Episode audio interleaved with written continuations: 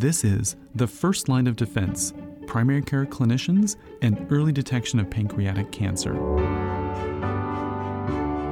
This podcast is brought to you by the Kenner Family Research Fund, focusing on collaboration and information sharing as a way to make earlier interception of pancreatic cancer a reality.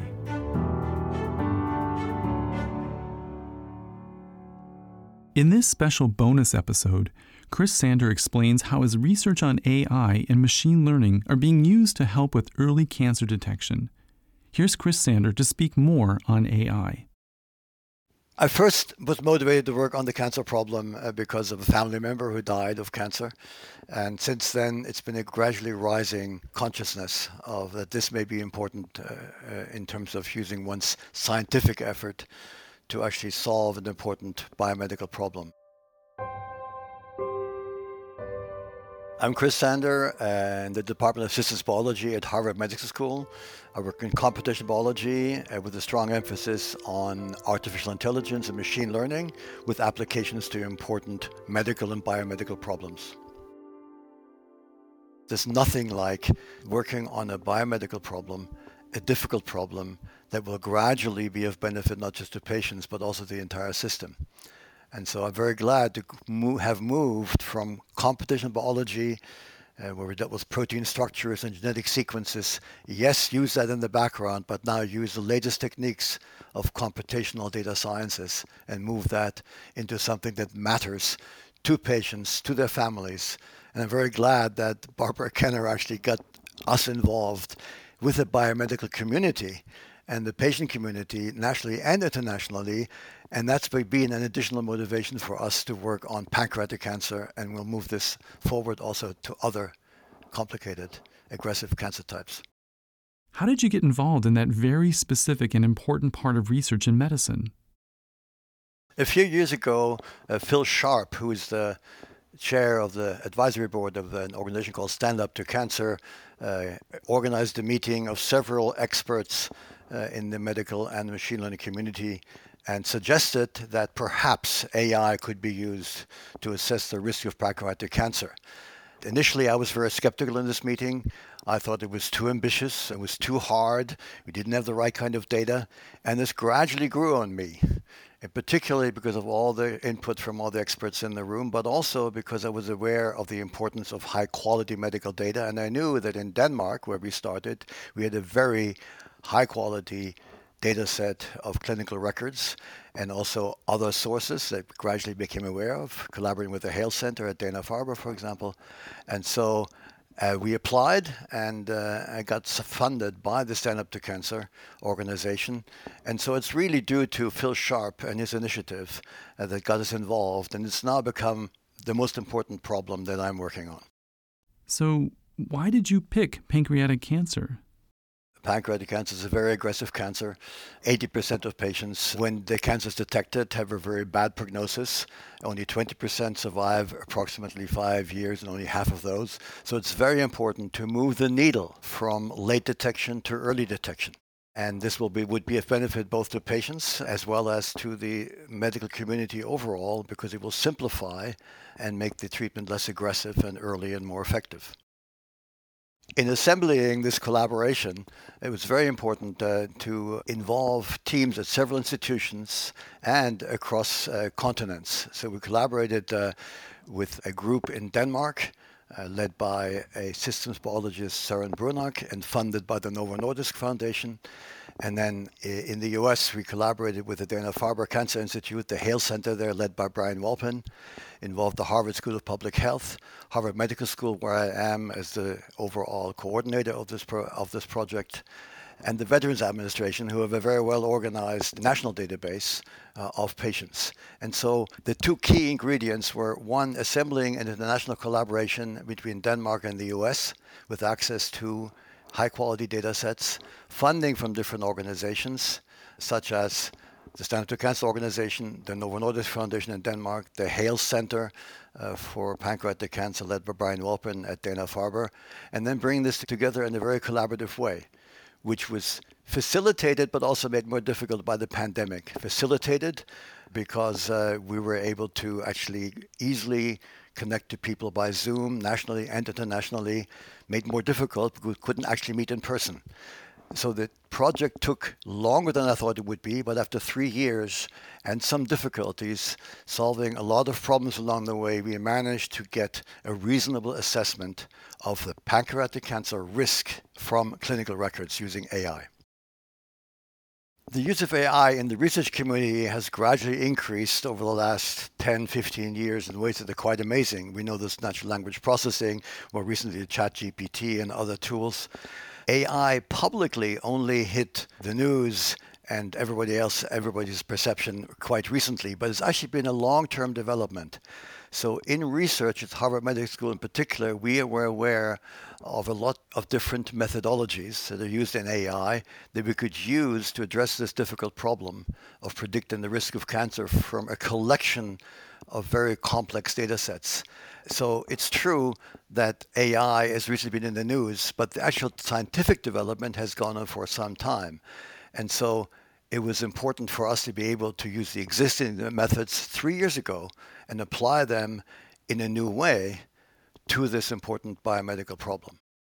So applying AI to clinical records to define the risk of pancreatic cancer, most importantly, was initiated using pancreatic cancer. But there are other very aggressive cancers which present late uh, with very bad prognosis, for example, ovarian cancer. What other cancer research areas are employing this type of approach for detection? So we're actually very interested in working next and in parallel to the next development of pancreatic cancer on ovarian cancer. There are others like triple negative breast cancer, a part of breast cancer that's very aggressive, certain subtypes of colorectal cancer. And so we and others are positioned to broaden the scope of this kind of investigation to look not just at pancreatic cancer, but also ovarian cancer and other aggressive cancers and to define populations at highest risk so they can be looked at more precisely with better methods. And then the cancer could be detected early and treated early. So this is really something where machine learning and AI with the right kind of data and the right kind of methods could be applied very broadly to the problem of cancer detection early and cancer treatment early. We're working on that, and I think over the next three to five years, I expect a number of different investigators and groups collaborating with clinicians to develop methods like this that are applicable across the board beyond the initial most aggressive cancer types, pancreatic cancer and ovarian cancer.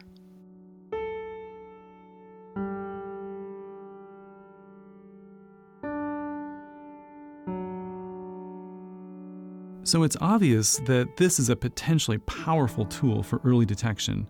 How do you perceive this actually moving forward into an institutional system?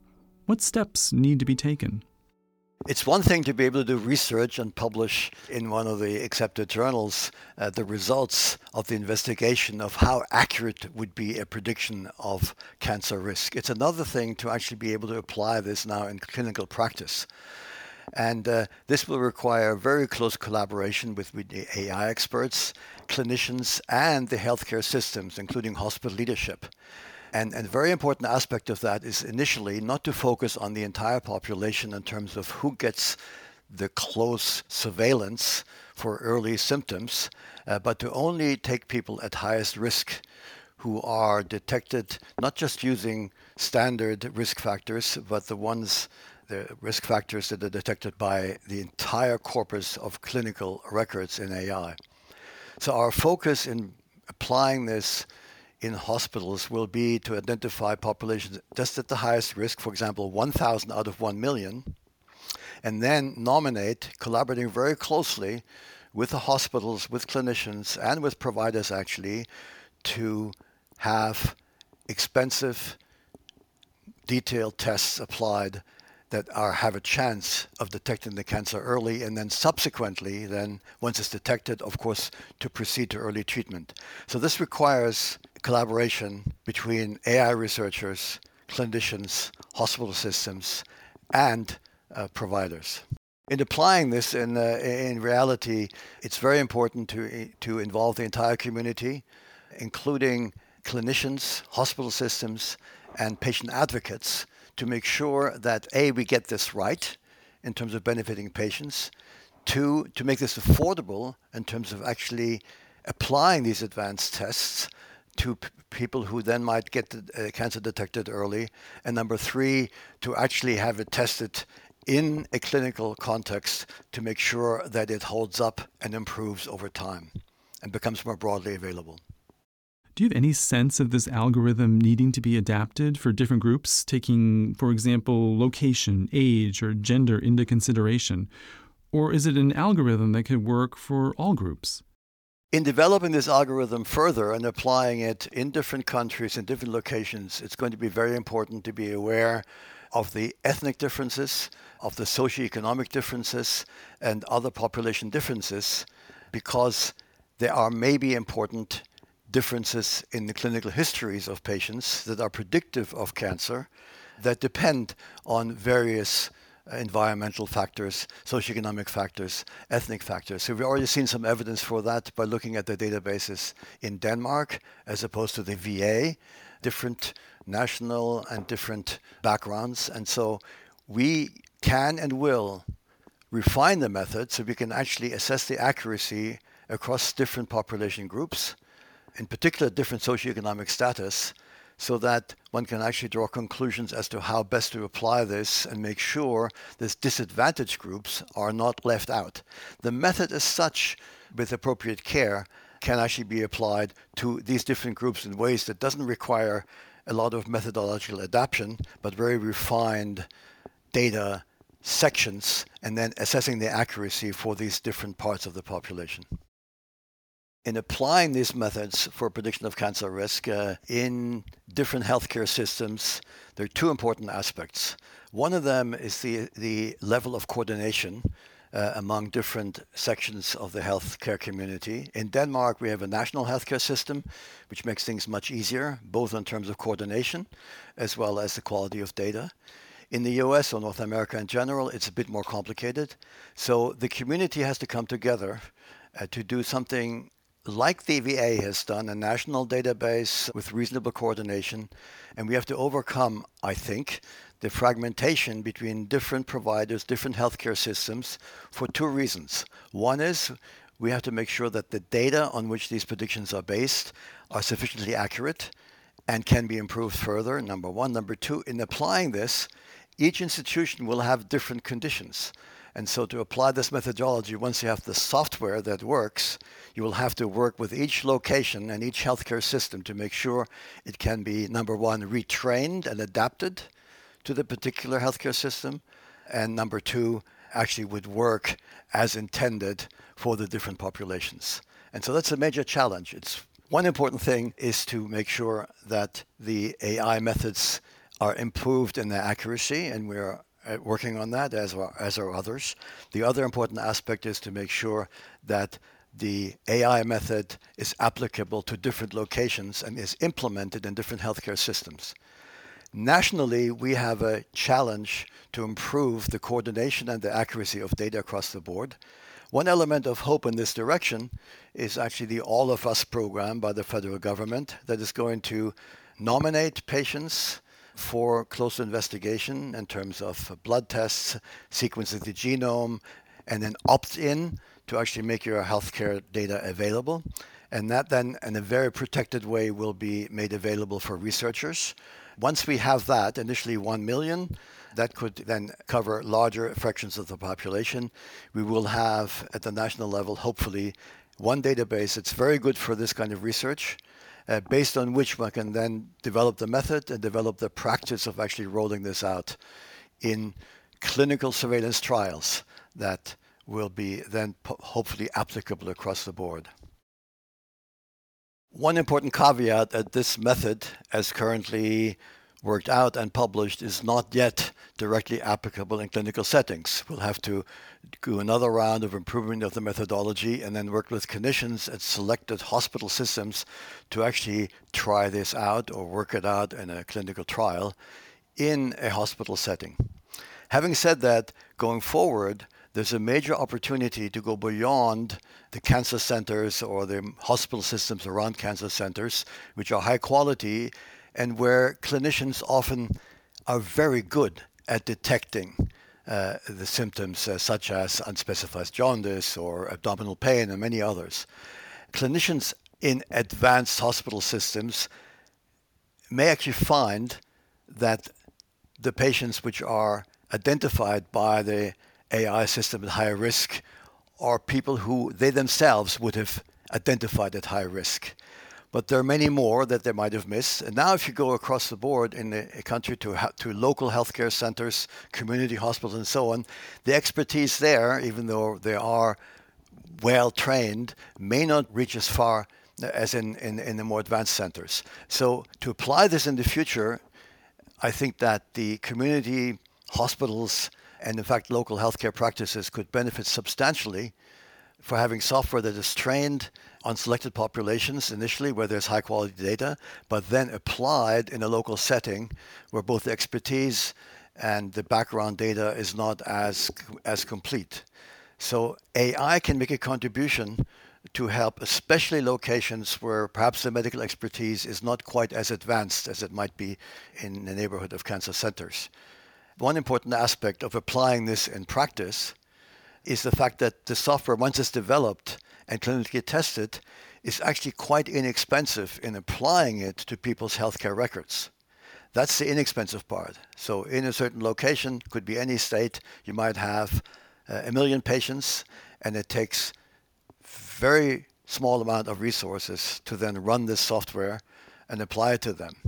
And then you take the ones at highest risk and nominate those for a surveillance program with more expensive tests. So the first part, and this is the good news, once we have the software, is quite inexpensive. The application then to do surveillance programs is more expensive, and that's where the local communities and the hospitals have to work with providers also to gradually move to a situation where those tests for the populations at higher risk are covered by insurance companies and uh, national providers, including, of course, Medicare and Medicaid, which, in my view, would be great to expand, but that's just my personal opinion of how we get to a more efficient healthcare system in the future.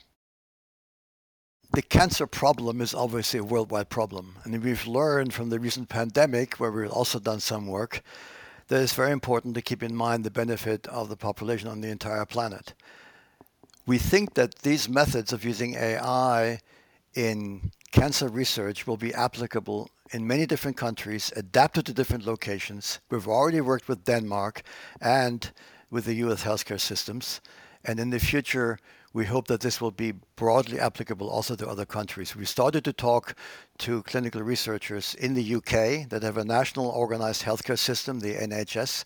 They have the UK Biobank, where they've already sequenced half a million genomes, and genetic information is important. I've talked to people in Germany as well with their healthcare system that also suffers from fragmentation. So in the future, we hope to assemble collaborative networks between different countries uh, to A, strengthen the research, and B, make sure that these methods are broadly applicable beyond national boundaries. Because cancer is a global problem, and I think we can be of benefit doing this kind of work to benefit patients anywhere. There are indications that there is increasing interest in international collaborations uh, beyond what the NIH is funding in the US or the ARPA-H, which is a new program in the US. Uh, uh, beyond what happens in the UK with the Cancer Research UK or what happens in Denmark with the Novo Nordisk Foundation. These are all very interesting, powerful philanthropic and national funding systems. There's indication that there's interest in both funding and collaboration across national boundaries. So we're talking now to Stand to Cancer uh, the NIH, Cancer Research UK, the Novo Nordisk Foundation, and others to see whether or not we can find an international funding mechanism and based on that, collaborations beyond national boundaries uh, that would advance this in a major way.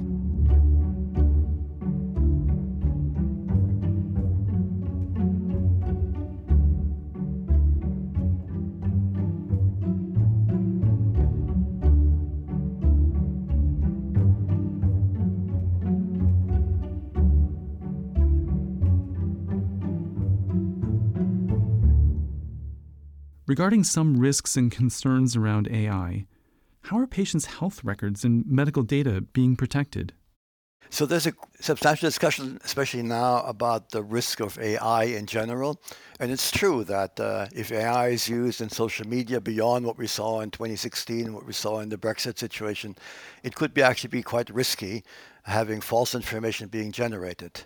Uh, and yes, there is a risk of AI in general that we have to mitigate and deal with and perhaps legislate and regulate. However, in the medical community, the good news is number one, that patient data is very well protected through the HIPAA law and to ongoing practice in hospital systems and medical practices. So, healthcare data is one of the best protected kind of data that we have nationally and internationally, actually. That's one point of good news.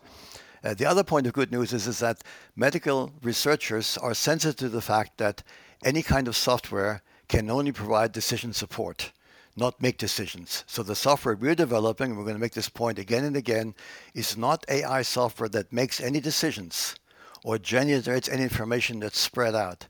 It's only information based on patient records provided to the clinicians for decision support. The clinician will get the results of this and then she or he will look and make a decision with other colleagues and with the patients as to a, whether or not to nominate somebody for a surveillance program, and B, what are the consequences of that. And at the same time, advise them as to what it means to be at high risk. So, AI used in the clinical setting as decision support is the key aspect of that. And the risks that are currently broadly discussed in the community about the risks of AI are not relevant for the medical setting with very well trained doctors who learn medical ethics through their entire medical career. And so I think we're safe in terms of data protection through the HIPAA laws. And number two, we're safe in terms of clinical practice, building on the ethics in the medical community. Another aspect of identifying patients at high risk and then working with them to nominate them for a surveillance program is the fact that this is already happening for selected populations for genetic risk, if somebody has a BRCA mutation, or for uh, family history, somebody who has a history, a family history of pancreatic cancer. Important research has been done in the community, and there are surveillance programs for people with genetic risk and with family history. And there's genetic counseling that takes place for people at highest risk, and this is well known practice. Clinicians already have implemented surveillance programs for people at genetic risk and people with family history.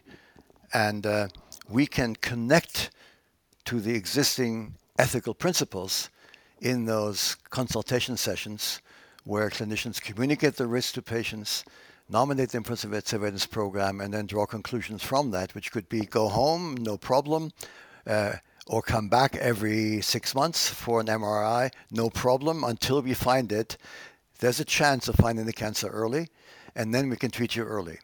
And so the message to patients is that this is something to your benefit. And if you're nominated for a surveillance program, this is not something to be afraid of. It's like PSA tests for men or mammograms for women in current clinical practice. It's well established. The goal is here is to actually find the cancer early and treat it early. And if anything, this is of benefit to you. What are the steps in identifying patients that are at high risk for certain types of cancers?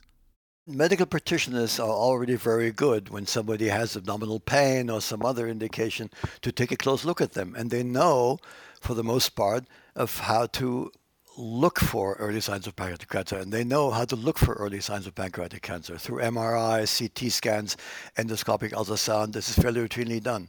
So the opportunity here is to nominate additional people in the population based on their clinical histories that are then looked up closely in the way that medical practitioners already can do. It's just broadening this uh, spectrum of who gets looked at, finding ways of paying for that, and that gives us a chance to go beyond the family risk and genetic risk and now broaden gradually more and more people who get looked at early and then have a chance of getting the cancer detected early or we find that they don't have cancer, and then that, of course, is very reassuring as well.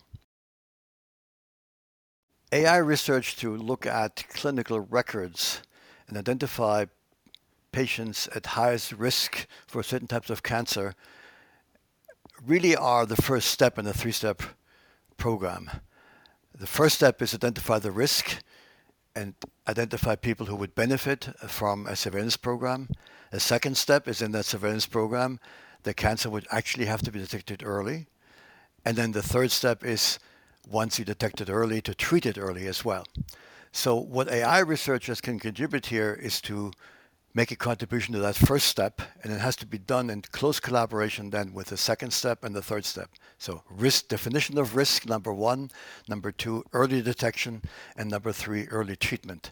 And so the entire community, AI researchers, clinicians, and people that develop biomedical technologies will have to work together to make this happen in the real world, to move the entire spectrum of cancer care gradually earlier, move it to earlier detection, which will be number one, to patient benefit, and number two will also be economically important because earlier treatment tends to be less expensive than the very expensive late treatment. So that's the major opportunity and challenge to collaborate between AI researchers and people who develop early detection methods and clinicians who then would use this and would be able to treat cancer early. Currently, there are no population-based tools to screen broadly for pancreatic cancer, only for people with family history and certain genetic mutations that predispose them to pancreatic cancer are screened in a targeted fashion. But such targeted screenings can miss other cases that fall outside of those existing categories. And so the opportunity of using the entire clinical history of patients rather than just pointed family risk or genetic modification Uh, is to broaden the spectrum. And what AI is particularly good at is to analyze a large amount of data and find the combined data items that indicate an early risk of cancer. So this is not just one individual risk factor, another individual risk factor that are added up, and there you would for example, in the clinical trial for late onset diabetes, people above age 50. But this is actually looking at 2,000 different disease codes and the sequence of those in family history. And that's where AI has additional power beyond what's already done for screening programs in limited populations based on family history and genetic mutations. Once the methods have been improved and tested clinically, the AI approach for cancer risk could expedite detection of pancreatic cancer and other very aggressive cancers, can lead to earlier treatment and improve outcomes. And this, of course, and this is our intent, is to the benefit of individual patients and their families, but also has some economic impact on the healthcare system because of reduced cost of treating cancer early rather than treating cancer late. In improving these methods and rolling them out uh, to patient benefit and to the benefit of early detection of cancer, it will be important to use not just the clinical histories as we currently have done with international disease codes, but also that add additional data like blood tests, the drugs people take, prescriptions, uh, perhaps abdominal scans, and other kinds of data that come available through wearable devices that are increasingly accurate and collect more data. So we look forward to improvement of these methods gradually with availability of more data and basing it at well-organized clinical data beyond just the disease codes, including medication and other kinds of information that's actually very important to assess the health state and disease state of a patient and the gradual emergence of cancer. Because we know that cancer actually arises over many years and is only detected late after it's actually become a problem. So overall, the research and the application challenge is to find ways by AI and also by other methods to find ways of detecting the emergence of cancer and then as soon as it's detected, treat it early. So I'm trained as a computational biologist and have helped uh, form the field, in fact, over several decades. But recently, learning from our graduate students and interacting with the learning community over the last five or six years, we've increasingly learned the methods which go beyond the typical computational biology methods and use AI adapted from natural language processing, adapted from other areas of AI research, and move them into the biomedical arena in ways that we hope will be productive. It turns out that AI is particularly good at dealing with large data sets that are complicated and sometimes noisy, and for sure health data, disease data is very complicated. It can be somewhat inaccurate. And we need large scale data with increasing accuracy, with good coordination to do even better. We learned this over the last five or six years. And I would like to encourage anyone in the biomedical research field to take a good look, learn more of these methods, be critical in the way they, these, are, these are used, and then apply them intelligently with all the caution that we need in clinical research as clinical research moves into clinical practice. The success of the ultimate application of AI for this kind of biomedical problem and to make a contribution to the cancer problem will have to come from increasing collaboration between AI researchers, clinicians, medical practitioners in a way that sometimes work, but we should make an effort, I think, to bring these communities together in ways that Barbara Kenner has pioneered and others stand up to cancer. Without collaboration across these different areas of expertise, we'll be short of what we'd like to do, which is to benefit patients that suffer from cancer.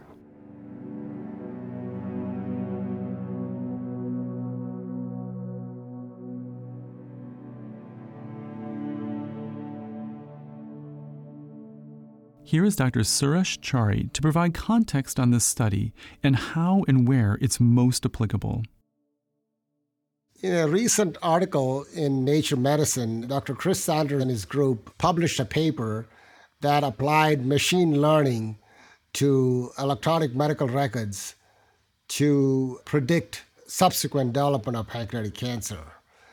The strategy they used was to identify patterns in diagnosis that appear in a patient's medical record. And a sequence of diagnosis predicted pancreatic cancer development in the subsequent months to years. They used this in the Danish uh, registry and in the Veterans Administration database in the United States. And both of these contain longitudinal medical records of patients uh, in their respective populations. And so they were able to look at sequential appearance of diagnosis and use that to predict future development of pancreatic cancer. The disadvantage is that longitudinal medical records is the bane of all of us trying to do research in the United States. People get fragmented care, they go anywhere and everywhere uh, and don't have longitudinal records in one place. To me, it's incredible that the first nation in the whole world doesn't have a health vault where all medical information of one person is present so somebody can go and check that. And we struggle to put the pieces together because they've gone to four different hospitals and the records are scattered all over the place. And that's the norm. The VA and the Kaisers are exception to the rule. And even VA patients who are well off go outside and get care outside. So their vital pieces of information, even in a VA patient, can be missing because they've gone elsewhere to get care. The Danish registry is way more contained. It contains every single interaction between the patient and the healthcare system within Denmark. And so it would be contained and you could track every single interaction between the patient and the healthcare field. Whereas in the United States, this is uncommon.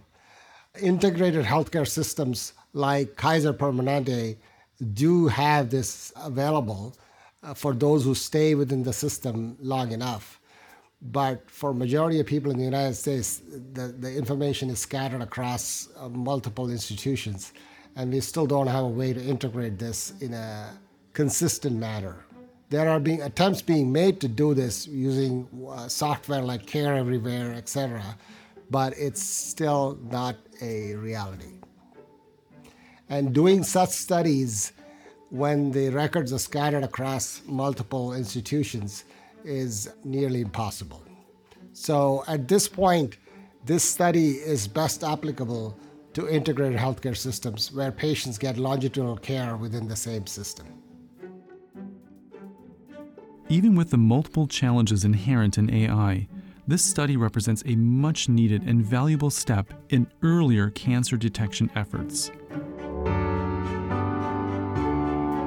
Thank you for listening to The First Line of Defense Primary Care Clinicians and Early Detection of Pancreatic Cancer.